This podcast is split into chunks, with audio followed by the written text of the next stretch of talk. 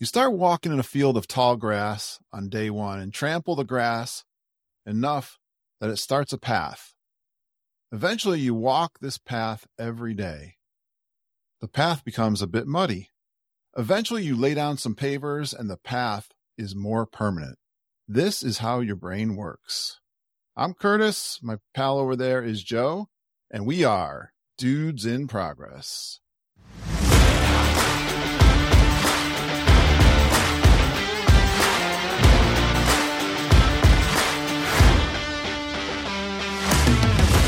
Hey, Joe. What's shaking, my friend? I'm having fun here on a Saturday morning. What a great analogy. What a great analogy to, to lay down pavement and build on what you've already done is how our brain works, huh? Yeah. Do you recognize where I got that little story from? I do. That's from my my resource last week video from I don't even remember her name now. I wrote it down. But but the neuro the neurologist, Yeah. neuroscientist. Right. Yeah. She's pretty amazing, man. She's pretty amazing. What was funny, it's interesting how Joe and I think alike sometimes, or some synchronicity we have at times. It's always funny when it happens. But Joe mentioned her name is Tara Swart Bieber, Dr. Tara Swart Bieber. And just coincidentally, before you had mentioned that to me last week, I was somehow in my YouTube travels came across an interview with her. and then when fun. you gave that as a resource, I, and I was just thinking, I wonder if it's the same person. Sure enough, it was. I know her. I know that name. That's funny. Yep. That's how it works, right? I know it. Maybe it's partly YouTube bringing her up to the t- cream of the crop. I guess if you're looking for a certain subject matter and she's prominent in that subject, she's bound to creep up there, right? Mm. She's probably got a good headline or two that attracts our eyes. And plus, we kind of think the same way in some subjects. Uh, so we are, I'm sure, our Algorithms. particular act is kicking in. Yeah, it's this one I was watching. She threw out a term there I'd never heard before called neuroplasticity. Had you heard of that before? I have. Okay. I have. Yep. So I looked it up. It's also known as brain plasticity. Neural plasticity refers to the brain's remarkable ability to adapt, reorganize, and change its structure and function throughout an individual's life. The brain's ability to modify its connections, neural pathways, and synapses in response to learning experiences, environmental influences, injury, or development Yeah. the Yeah. topic I want to get into, and the reason I, I'm going to tie this together, we were covering the law of attraction, and enjoyed your six points you made or wanted to review that were not related to the Mystical. mystical parts of law of attraction. Yeah. And that's important to me, Curt. I'm not trying to discount those things in life that we can't see or that we can't quite explain, but I would rather ground my actions and thoughts in the scientific realm. Mm, And quite honestly, and we can have this subject at another time and we've probably talked about it. Somebody might say, "You don't base your you don't base your thoughts and your faith on science." And I would say to that, yeah, I do. And we can have that conversation because there's a lot of scientific aspects to faith. So I'll just hmm. leave it at that. And we were also both in agreement that there are times when you're reviewing the materials on law of attraction, they don't emphasize the actions you got to take. And we both Yep. believe that is part of success is the actions that you take. But what I wanted to cover, okay, if we know taking action is the key, why don't we? What are those self-limiting beliefs that get in the way of us taking action. I'm going to give you a, a list of them and I'm going to cover three of them. And Joe's going to cover three of his from this list in the next episode. But I think what's really important in this whole thing too is our beliefs. So I want to talk about our beliefs and how it impacts our lives and to review those. But going back to the doctor's point about how our brain has this ability to adapt, reorganize. You ever think, and we were just having a fun conversation with our good old friend Clay. And it's interesting that he hopped on this week because we haven't seen him in a couple months. And he's so inspiring because he's in his 70s and he's never stopped working and thinking, creating things. He's so fascinating. It's think, interesting yeah. about Clay because he's not only never stopped working. I don't know if you and I talked about this or not, but there are. Have you ever worked with somebody that's been with at a place for a long time and they have a lot of quote unquote experience? Okay. So when you, there's two ways to look at experience. The first way is that person has 20 years of experience, which means he's grown and learned and developed and tried new things and went outside of his comfort zone and repeated that process, grown, learned, and developed for 20 years. He has 20 years of experience. And then you have the person that has one year of experience, just repeat it 20 times. Do you see the difference? Yeah, where they've, yeah, they're not expanding the horizons much. They're just, yeah. doing, they're doing the same thing they did 20 years ago. Yeah. They just repeated it 20 times. Hmm. Clay is the first person. Clay Clay's been in the same industry for decades, a long time. Right. But he continues to grow and innovate and try new ideas. He just got his FAA drone license to help his business inspect homes. It's awesome, man. We can certainly learn from that. Again, serendipity, he comes on and starts the first thing he starts talking about that. Yeah, there's so many lessons from that related to this neuroplasticity. He was talking about when he was this, he's decided to get into drones and to learn them. And he's not a technical person. He'll tell you over and over again.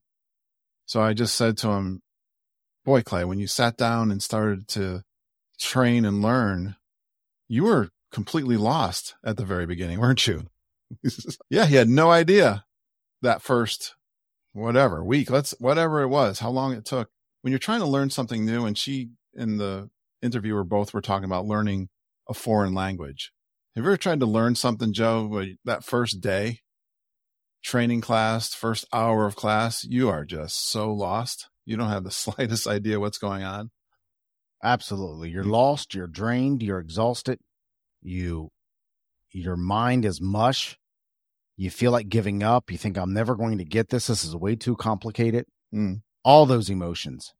Even in a simple thing, like we talk about this, my friends at Disney World, they'll come up with this new attraction. They have this Guardians of the Galaxy attraction. And you go on it the first time, there's so much, so many things coming at you. Your brain just can't absorb it all. And you, you're like, what just happened? You get off that thing. The Ratatouille ride is very similar to that too. It's a fast moving, a lot of 3D images coming at you. And I've learned, and I've talked about this with people, don't let that first experience discourage you because it's amazing.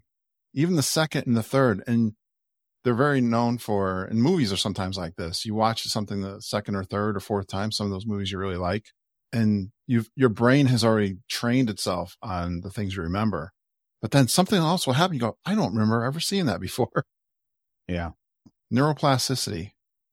And again, relating it back to Clay, he worked at it and he was so determined that he got this FAA license and he's going to use it. He's working still in the chimney repair area and with drones, amazing technology. I was just thinking that I had a tree, Joe, fall on my house, at least a limb right above my office here. And I've got sticks and tree remains on top of my roof right now. I do not want to go up on top of that roof at all. I don't like the danger of it all, but think about it for someone who inspects chimneys, what they can do with a drone and not only inspect them and fly around them without going up on the roof. He's getting into thermal imaging. He was talking about how the thermal imaging, like after the right. first hour of the sun going down, the way the moisture can be seen during that time. He's so, certainly an inspiration, no doubt about that. Fantastic. But I bring all that up to I want to talk about your self limiting beliefs, the things that hinder, get in the way of you taking action and achieving your goals, Joe. Because when you, I totally agreed with you taking action, but I'm thinking, okay, then why don't we hmm. get on with it? What stops us? So I, I found 12 self limiting beliefs and I'm going to talk about three of them in more detail today. And Joe will maybe cover a few more, but some of them are fear of failure, perfectionism, imposter syndrome, negative self talk, catastrophizing. Did I say that right? I think so. Assuming that the worst is possible and the outcome will cause you anxiety, avoidance of taking risks. All or nothing thinking. You talked about this last week, black and white terms. Comparison to others, limiting beliefs about money, time scarcity. I don't have enough time. Fear of rejection or criticism, victim mentality, and sunk cost fallacy. Any of those ring to you? I think every single one of them, Curt, at some level, Yeah. I, I experience. Let's. I'm going to give you one more story about how this how the serendipity works with the law of attraction, and how things just happen in a weird way. And I have a hard time explaining stuff like this in my scientific desire in my desire to explain the law of attraction in purely scientific terms. Sunk cost fallacy. Now, I probably have not used that term. I've known about it for a long time. I've probably not used that term for over a year. But about 10 years ago, I had a conversation with my daughter, my middle daughter, about sunk cost fallacy. All right? Mhm. And I explained to her what sunk cost fallacy was and how we we shouldn't get caught up in sunk cost fallacy. We- Go ahead and just because because we're talking about sunk cost fallacy, read off the description of sunk cost fallacy, Curt. Sticking with unproductive or unfilling endeavors because of the time, effort, or resources already invested, even if they no longer align with your goals. if let's say you have a boyfriend, and this is what I explained to her, a boyfriend, and I, used some other analogies, but just because if you've been dating a person for a long time, yeah, you have a lot of emotion invested in that person, you have a lot of time invested in that person, you have a lot of memories invested in that person. That said, if that person isn't bringing you the life that you want, the life direction that you want, now let me pause here. If you have if you're married it's not this easy. I get it. Okay. but if you're dating somebody and they're not bringing you the life direction you want, don't get caught up in sunk cost fallacy. Don't get caught up. Don't think that just because you have all this invested in it, that you have to stay there. You can move in a different direction. It's the same thing with investments. Just because you've invested uh, money into something, you have to ask yourself, if I had the the cash value of that investment right now, would I make that same investment? If the answer is no, pull your money out and make a different investment. The reason I say that is is I hadn't used that term in probably a year. My daughter and I were having a conversation last night and she goes, "Hey dad, in my psychology paper, I used sunk cost fallacy, the subject that you and I talked about a long time ago." And I said, "Really? How did you use it?" And she explained to me how she used it, and I was really proud of her and proud that she remembered our conversation, Mhm. proud that I had an impact, and proud that she's including it in her paper. And I found it interesting that she brought up the subject of sunk Mhm. cost fallacy. Mhm. And lo and behold, this morning when Curt sends me over his list of subjects to talk about during our show today, there it is at the very end, very conspicuous, sunk cost fallacy. In my desire to follow the path where the where where it's pointing, I, probably need to look at sunk cost fallacy. So that's going to be one of mine for next week. But isn't that interesting? I, I'm telling you, pay attention to these prompts, Joe. That's one of the things we're learning from this conversation, I believe. Absolutely. Yeah, as you were talking, I was thinking about a show that I really enjoy watching, and it's all the different iterations of the gold miners. There's a couple of Mhm. different versions of that show. I like them all, but I'm, I'm thinking of an episode where, and a lot of these are not, I want to say part timers or they're beginners, and this guy and his partner come in and help them make their operation more efficient. And sometimes they'll say, Hey guys, I can't help you make more money if you're not putting gold in the box. In other Mhm. words, you get this gold fever. Some one of the problems in gold mining is you think you know where the gold is and you just keep digging and digging and digging and you're getting some, but you're not paying the bills, but Mhm. you're stuck on, you keep digging that hole in the wrong place. And it's interesting. He's very, He's got 30 years of experience of looking at geography, geology, and understanding what happened and where the gold probably is deposited and what the kind of material it is. He'll look at one place and go, dude, you're, you guys are pulling this material and right over here, he brings out two hands full and he goes, feel these two, this one is moist and this one isn't. This one is 50 times more producing than the one on the other side. That's funny. That's funny. I was just watching that last night. Yeah. All right. Let me get into my three favorite of these 12 that I just, or things that I have issues with. And the first one is negative self talk.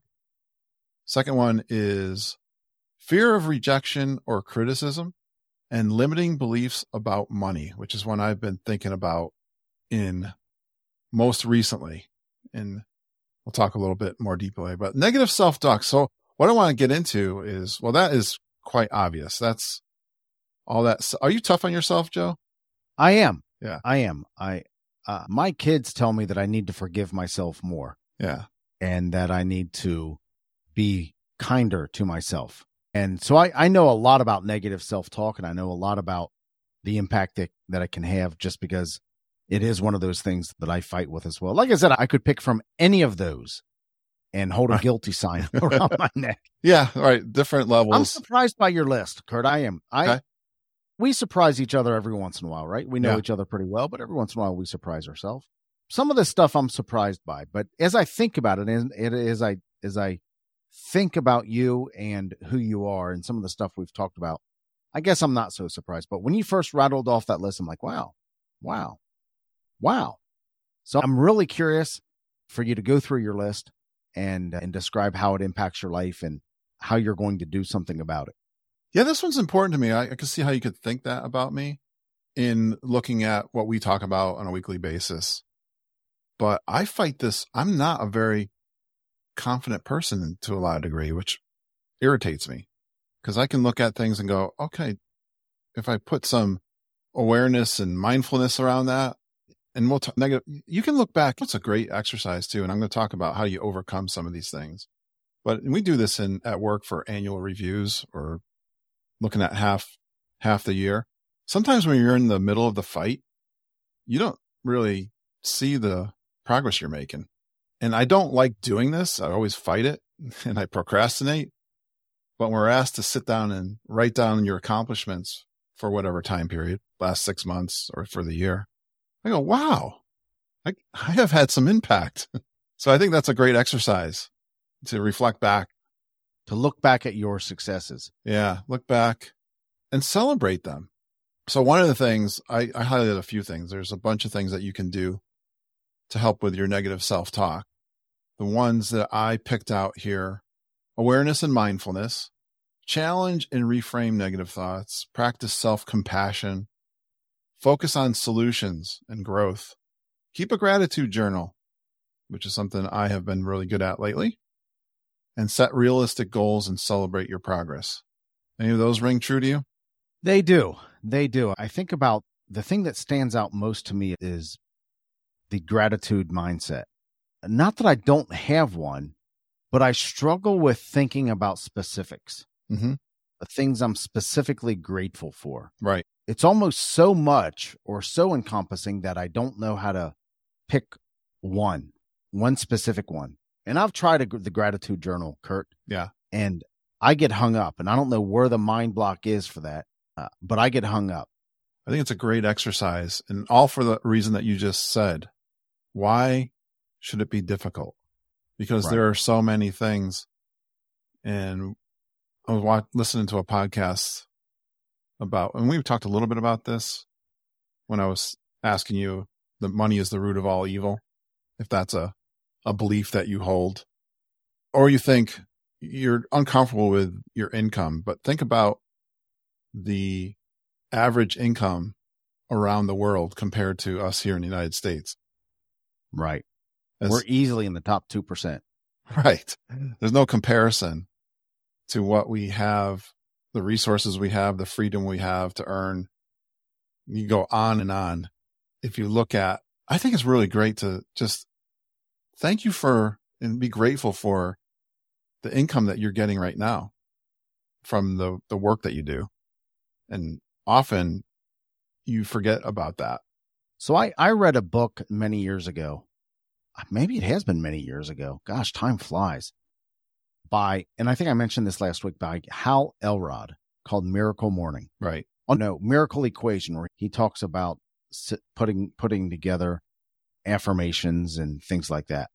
And what I did is I one, one of the things one of the affirmations that I put together is I listed how much money I'm being paid that day by my company. Mm. How much am I being paid that day? Which means in exchange for these eight to 10 hours that I'm putting in, the company is giving me this much money.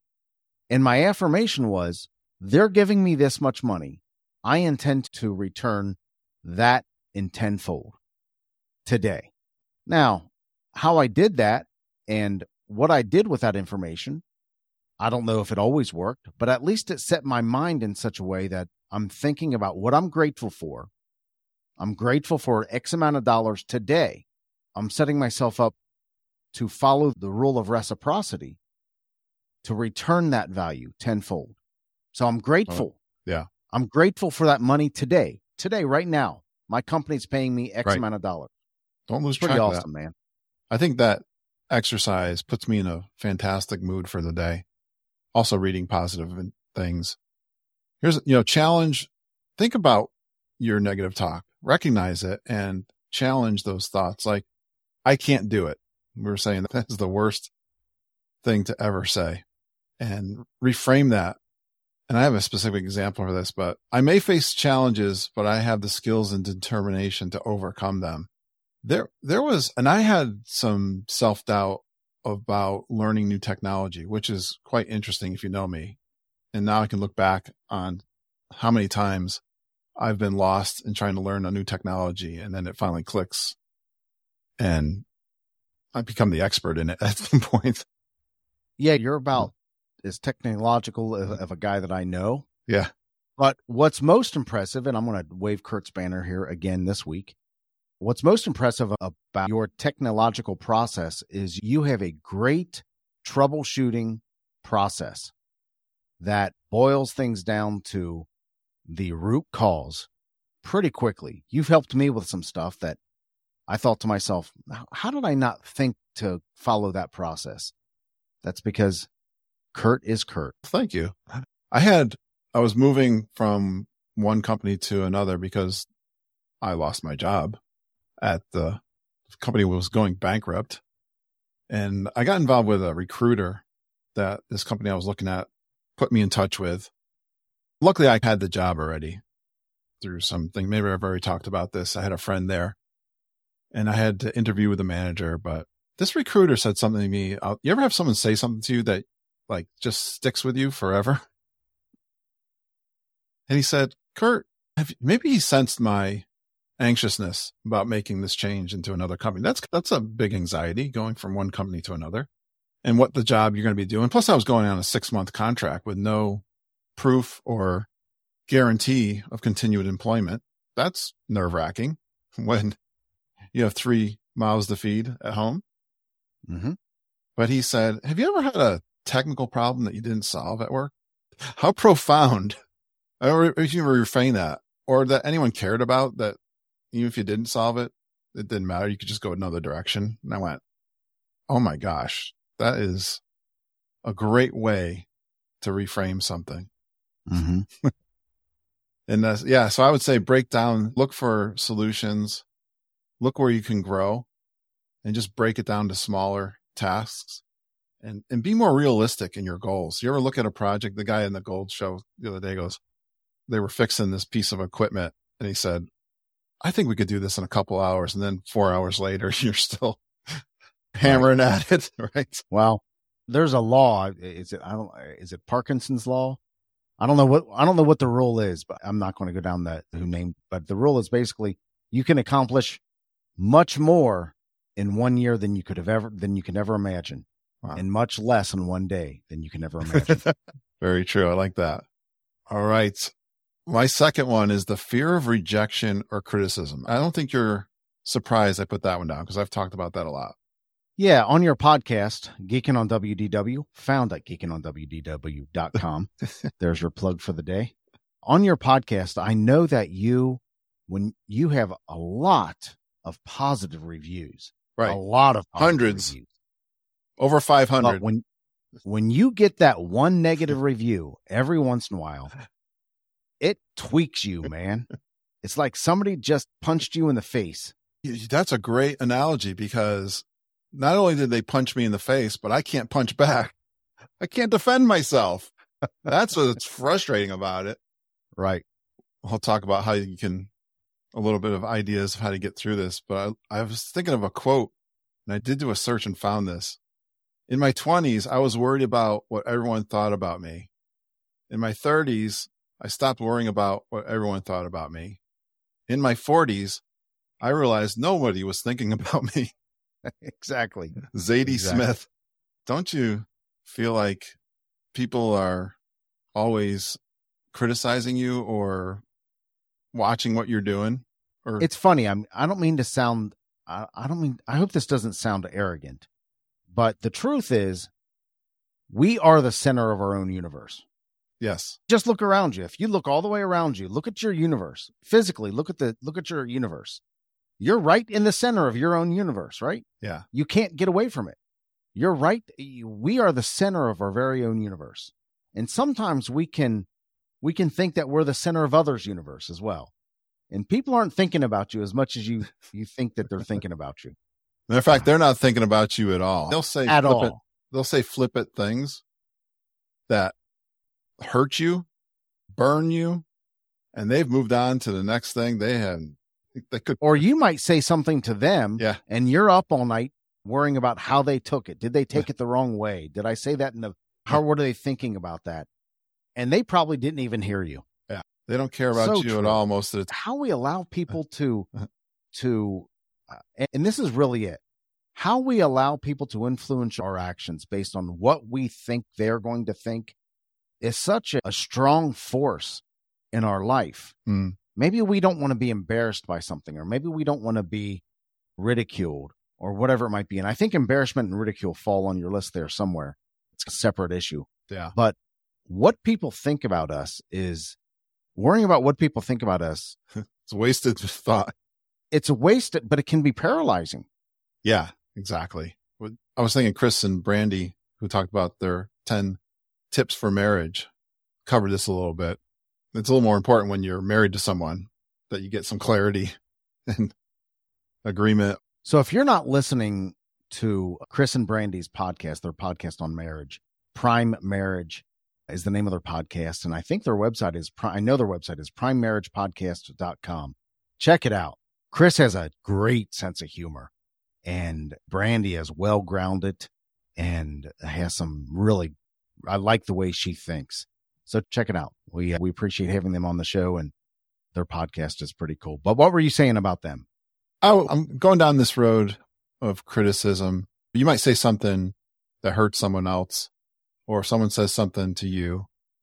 Again, if it's just someone you don't really know, like those trolls out there on the internet that criticize your work, try to reframe that rejection or criticism and look for growth opportunity and learning. And I've, I'm an analytical person. So I've done pretty good with this, Joe, I think. Even I think of someone who said something positive about my podcast, but they said I interrupt too much in my interviews. Now, great example there because yes, I do. But as, I listen to other people who are professional interviewers, they do it too. Certainly. And I pay attention more to that now. It's something that I listen for through my training of Toastmasters. They train you to listen to ahs and ums. And I very much from the beginning of my podcasting tried to edit those out. It's difficult to try to keep them out of your own speech, but it's nice doing editing to get them out. Absolutely. But look for that. Even though you took a maybe a little bit of attack and a, a notch down, there's no reason why I can't improve on my interruption so that I do. I think they're being a little bit harsh when they do that. They'll give you like a one star review Because you interrupt too much. Yeah. because they don't like you. There are probably other Disney podcasters just trying to pull you down because they hate you. Sorry. No. That doesn't help them. Separate that rejection from self worth is a is another strategy. Practice resilience. Learn to bounce back from setbacks. Understand that not every opportunity will be perfect fit and not everyone will appreciate your efforts. Practice resilience and keep moving forward. I've heard you say that before, Joe. And we end every show that way, right? All right. The last one I'm going to talk about limiting beliefs about money. Mm. This can be a touchy subject, right? Yeah. Matter of fact, I don't even like talking about it. That's that's how limiting it is that you can't even talk about it. No, Curt, you it's bring true. up a good point. It, it is humorous, but you bring up a good point that it's such a limiting belief for some of us that we can't even talk about it. We can't even talk about money. We can't talk about. Some people don't even like to. Yeah, yeah. Some people don't even like to talk about how much they spent on dinner at a restaurant, or they. Have you ever talked to somebody and they'll buy something? Here's an interesting mindset about money. Let's say somebody buys something nice. Okay. I have a lot of people in my life that are like this, and I might be a little bit like this too, but they'll buy something nice. Let's take a microphone. And instead of just saying, man, I, I bought this new Heil PR40 microphone, somehow you have this limiting belief. People have this limiting belief about money that, oh my gosh, what are people going to think about how much I spent on this expensive microphone? And so you say, hey man, I, I bought this nice this uh, Heil PR440 microphone. I got such a good deal on it. It was 20% off on Amazon. Mm. They gave me free shipping and they throw in a cord and a holder as well. Because we have this limiting belief about money that says if I make a if I spend money on something, I have to justify it somehow to the person I'm talking to that mm. I didn't spend a whole lot of money on it because we don't want it to sound like we're braggadocious about money or we have all this money to, to spend, right? Yeah. I had that feeling when I bought my red Dodge Charger 2015 and most money ever spent on a car. I had that fear too, Joe. And people were, it's a good looking car. I got a lot of compliments. People would always, I'm at the gas station or people would give me a thumbs up as I drove by. Mm. It's not a Corvette or a Lamborghini or anything. Yeah, but a Charger is a pretty cool car. Just generally, it's a cool car. I, have rented a Charger a couple times, and I get the same thing until they realize it's a rental, and I don't own it, so they're not as complimentary to me. I had some, I and the way you feel about cars. I shouldn't talk to you about my red Charger, who buys I'm a utilitarian when it comes to cars. Absolutely. I pretty much I, I, was my whole life. That's part of this thing too, Joe. And but when I very much needed to get a new car and I felt guilt. I was looking at the the Chargers. Again, going back to that reticulator thing. I was driving up from Florida. I was noticing, okay, I think I'm interested in Chargers. There was a lot of rentals. I think I re- oh, I rented one too. And I was driving around looking and I was like, and a lot of the police cars are the Chargers. You start seeing them on the road all the time. And I was like, boy, I think I'd really like to get a Charger. And my, I think Margita would be into it. My wife, I think she would, she was definitely on board with that purchase, but I had guilt for it. And I didn't get the, you can, there's all kinds of different models there. You could spend up and down. There's, they have a lot of different engine types. I ended up getting the all wheel drive, but it's got 300 horsepower and it's got the sporty look on it. But anyways, I did. Why did I? And then I'll tell you, I dealt with that a little bit in my head. Dude, you're 50 years old. It's okay. You've worked. You've provided for your family. If this is the one thing that you're going to spend more money than buying the rental car kind of car that Joe gets, he's laughing at me. Easy now. you don't have to buy the whole utilitarian. You could be a little rambunctious with your purchase here. It's okay. Well, I got wheel covers on my car, so that's good. if you're going to be, if you're going to lose it in a flood eventually, I guess it. Uh, it's interesting that about this, Curt, because we do have these limiting beliefs about money and the the cars that we buy and the how we spend our money and how much we make can certainly be paralyzing somehow. But what do you think are some of the main limiting beliefs about money and how they lock us up? I got to dig into this why I have this problem. This is, and I'm reading here, examine the origin of these beliefs. They're influenced by family, society, past experiences. That could be any of these beliefs. Try to figure out where is it coming from? I think if you were not born with money, like many of us, where my I came from a blue collar family, you you get a lot of conditioning, I think, fr- from your family. I always thought about this too, I hate to bring Disney World up all the time, but I would love to bring someone who's brought up in a disadvantaged family, uh, economic challenged way. I just always had this feeling if if you could see the other side, Mm. if you could just experience a little more belief and hope. To me, Disney World was that kind of place. When I went there the first time, I went because we, my both my wife and I, we talked about this. Our families really didn't have the ability to go on a vacation in Florida to Disney World. It just wasn't, I think, available to us. We'll just put it that way. Yeah. We didn't have the means. I Didn't have it. the means to do it. I, I grew up the same way. So you go down there and you go, oh my gosh. Like your whole perspective, if I use the word belief again, how did somebody do this? It also taps into a, we've used this word over the past couple podcasts, though. It also taps into a whimsical mindset and a possibility mindset and a mindset that allows you to dream Yeah. about possibility. Yeah. If you don't believe you can do it, but if you could hang around with some people that have done it and figure out how they think.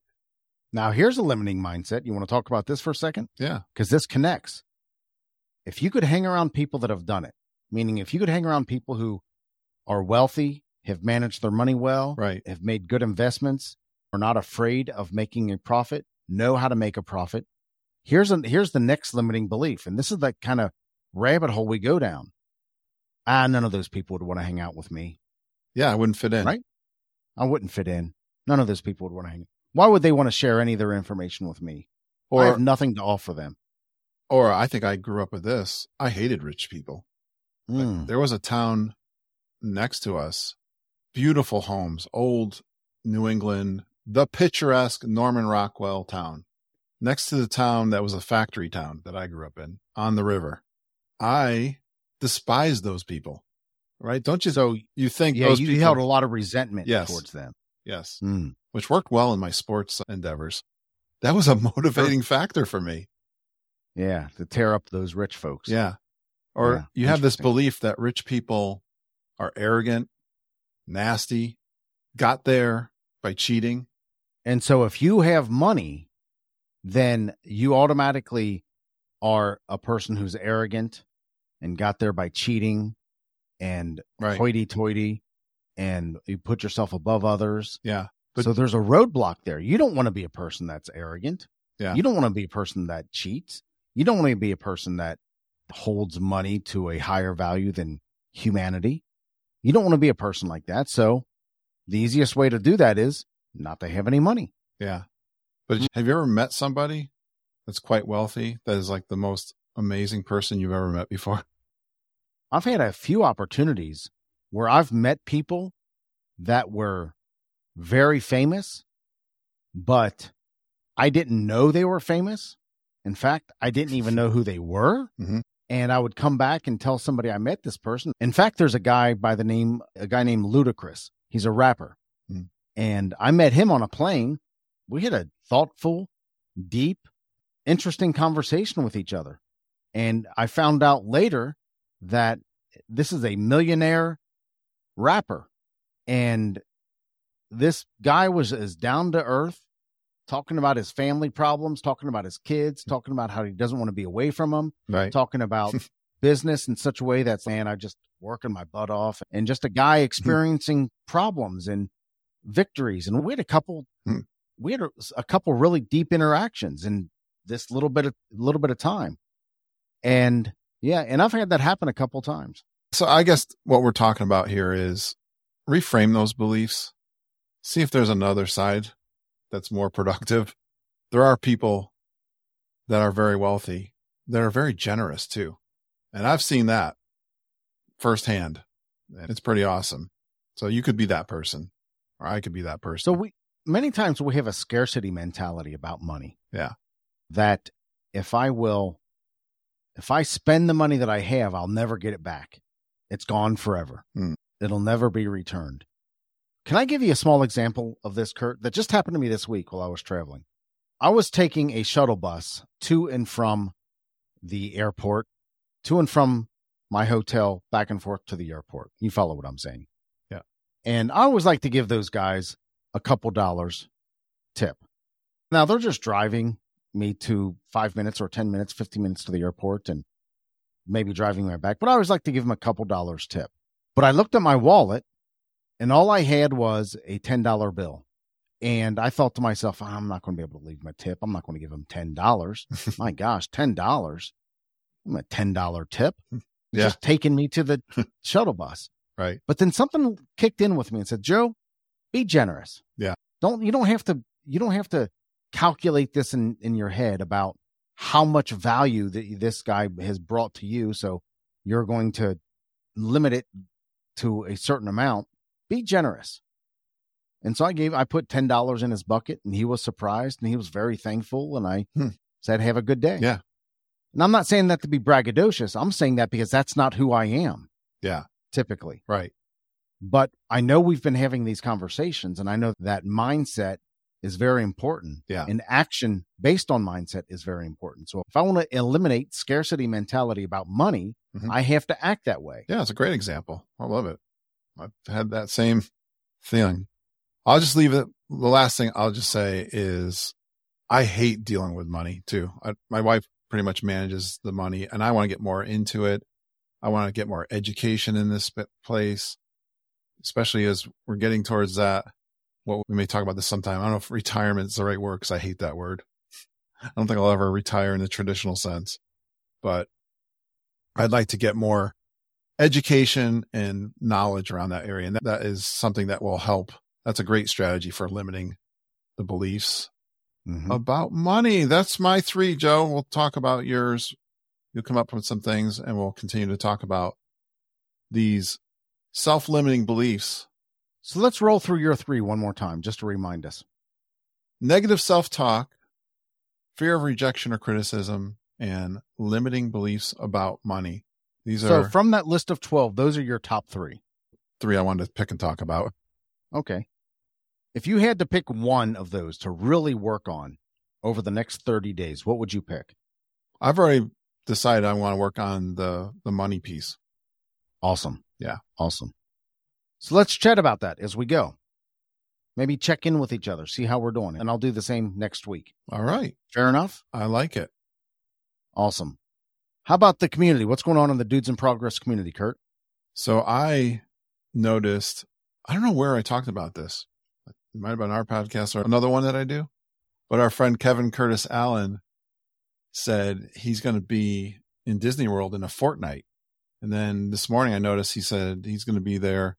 He must have listened to something I said on a podcast and said, Curt Stone doesn't know this, but I've only got half a fortnight before I'm in Disney World. I said, doggone it. I'm going to look that up, Joe. And a fortnight is a term used for a period of two weeks or 14 days. Yep. I've been hearing that forever and I never researched it. So there you go, guys. Kevin Curtis Allen. Saves. So part of the in Progress community, Kevin Curtis Allen has taught you a lesson. and I will be so proud of myself. I'm going to tell him when I see him in half a fortnight. awesome. Awesome. What's your win for the week, Joe? I just got off a business trip to Wisconsin.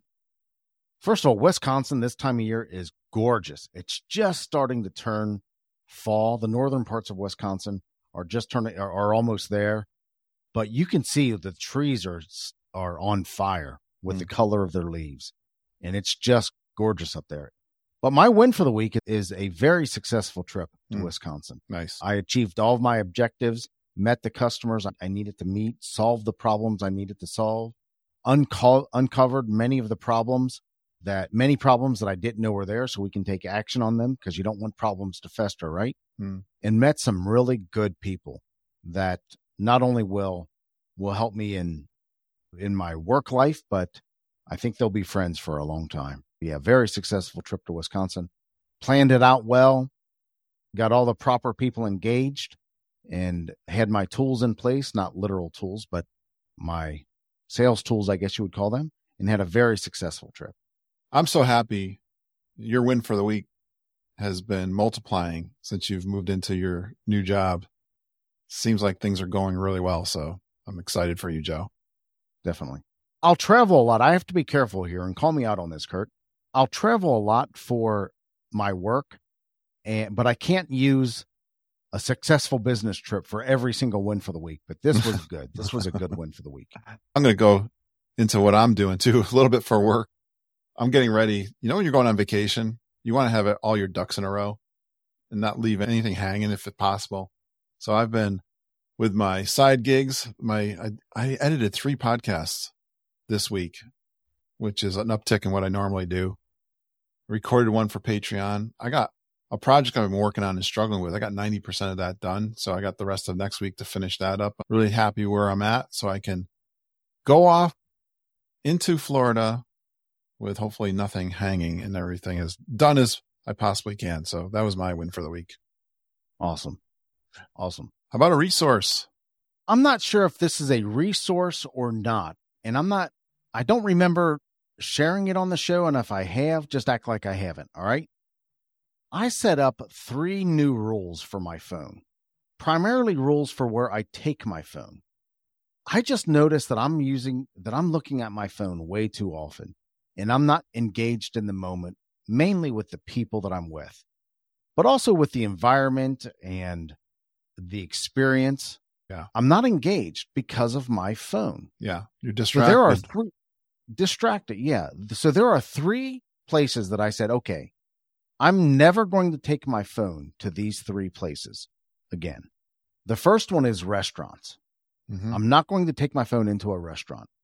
The only caveat to that is if I'm going to the restaurant by myself and I mm-hmm. have work that I need to do yep. in the restaurant. But for the most part, I'm never going to take a my phone into the into a restaurant anymore. And I've been doing that. And wow, what a difference it has made.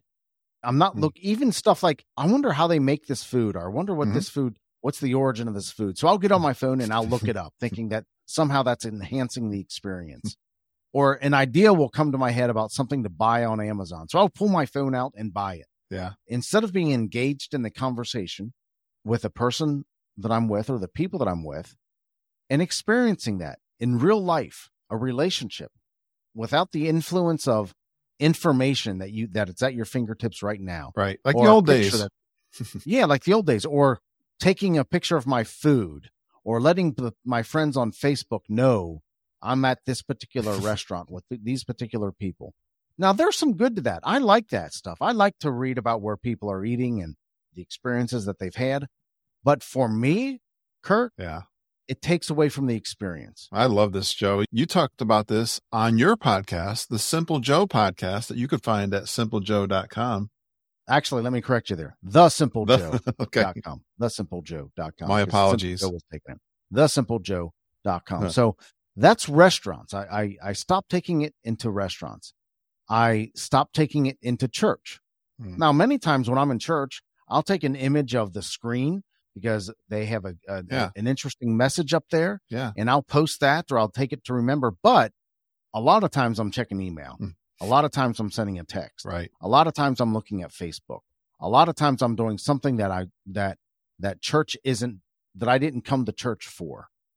Now, again, my phone can be a good tool, but I decided to, I'm not going, I've decided that I'm not going to take my phone into church anymore. Mm. And finally, I'm not taking my phone to bed. I'm not having it at my, on my nightstand. I'm not having it sitting on the pillow sometimes that I have when I'm, I'm listening to a podcast or looking up something or reading something right before I go to bed. I'm not taking my phone to bed. It's in the same room because I use it as an alarm sometimes, but I have to, if I want to look at my phone, I have to get up and look at my phone. It's not going to be right there mm-hmm. in bed with me. So I'm not taking it in bed because that bed is designed just for a couple things, right? and a phone's not one of them. looking at your phone is not one of them. So I decided I'm not taking my phone to bed anymore. So Love these. no more restaurants, no more church, no more bed. Those are my new rules for my phone. I know this was long and expanded, but that's my resource for the week. No more phones in restaurants, church, or bed. And I heard you say this on Simple Joe, and I love that topic. That is a fantastic. Don't take it in the, don't look at it in the car either. Okay, Joe? So that's something for me to You can add that one. Add number four. Great advice. How My- about yours? So following along with the fear of money in my education area, I, I did a little search on where some resources and I found, and I'd heard about this on a podcast a while ago, MrMoneyMustache.com. And I started just getting there, reading there this morning. One article really caught my eye. He's got this where to start or some of the classics that he's written a blog post about. He's even got an app for his content. Very well known. Great news early retirement doesn't mean you'll stop working. And so uh, that particular article i like. So my resource i will use this one and others.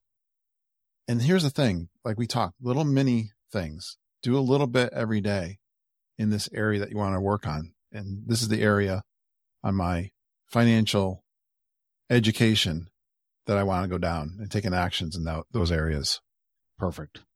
Mr. Money Mustache. Is it Mis- MrMoneyMustache.com? yes that's the one I'll check it out. looks like a fun and he's got whimsical content. So maybe he'll make learning about money not so tedious, boring, or frustrating. You can tell by the name. Right. It's maybe fun and whimsical, Whims- Mr. Money Mustache. That's awesome. I'll That's why. I'm going to check it out. What's your quote for the week, Joe? I love reaching back to Abraham Lincoln. I do. I, I, I think he has some really good quotes. Some of them are funny, some of them are profound. I like this one because of the subject matter that, that we're discussing. The best way to predict the future is to create it. Hmm. Abraham Lincoln. There you go. Your actions. Yeah. So if, if you want to know what's going to happen tomorrow, Hmm. decide what's going to happen tomorrow Right. and make it happen. right now, we can't control everything, Right. but we can control what we can control. Yeah. And if we can control it, we can create it. And if we can create it, we can make it happen. There's so many times you want to do something, you just don't do it. You just, I, I always say the morning, if there are things that all these distractions are getting in the way of you doing it, get it done early. Tony Ann talked about that in hers. So mm-hmm. 90% of that program she's doing in the morning. Get it done. Make it happen, right, Joe? The best way to predict the No. future is to create it. We may have, I may have done this quote before. I apologize if I have, but it was so perfect. And it's okay to reiterate on good quotes. Heck yeah. Your beliefs become your thoughts. Your thoughts become your words. Your words become your actions. Your actions become your habits. Your habits become your values. Your values become your destiny. Mahatma Gandhi. That progression is so true. And Mhm. it's so true for the ages. That's how we move forward in life, Mhm. just through that exact progression. Love that quote. I think that puts the law of attraction in its place. Definitely. Definitely. Take us out, Joe. Well, our website, of course, is dudes in progress, dudes.com. There you'll find a way to connect with connect with us, go to our Facebook page, and so many, so much more other than recent episodes. but anyway, I'm going to have to figure out a way to fix that because it's getting out of hand. And if you want to connect with us directly, dudes at dudesinprogress.com, dudes at dudesinprogress.com. And if you want a direct link to our Facebook page, just go to dudesinprogress.com slash Facebook, dudesinprogress.com slash Facebook. And there you'll interact with the Dudes in Progress community. So as we roll out, Curt, throughout this next week, remember, progress is better than perfection. Let's keep moving mm-hmm. forward. Joe, I heard a interview with Aaron Rodgers during the, for the first football game. He said something. I'll quote him: "Speak it into existence." So think about it, talk it out loud, and let's get it done next week. Okay, Joe? I don't want to be Aaron Rodgers right now. He's got a rough week. Oh, I know. It was what a tragedy. I hope he did, hope he didn't speak his injury into existence. Yeah, absolutely. All right. Talk to you soon.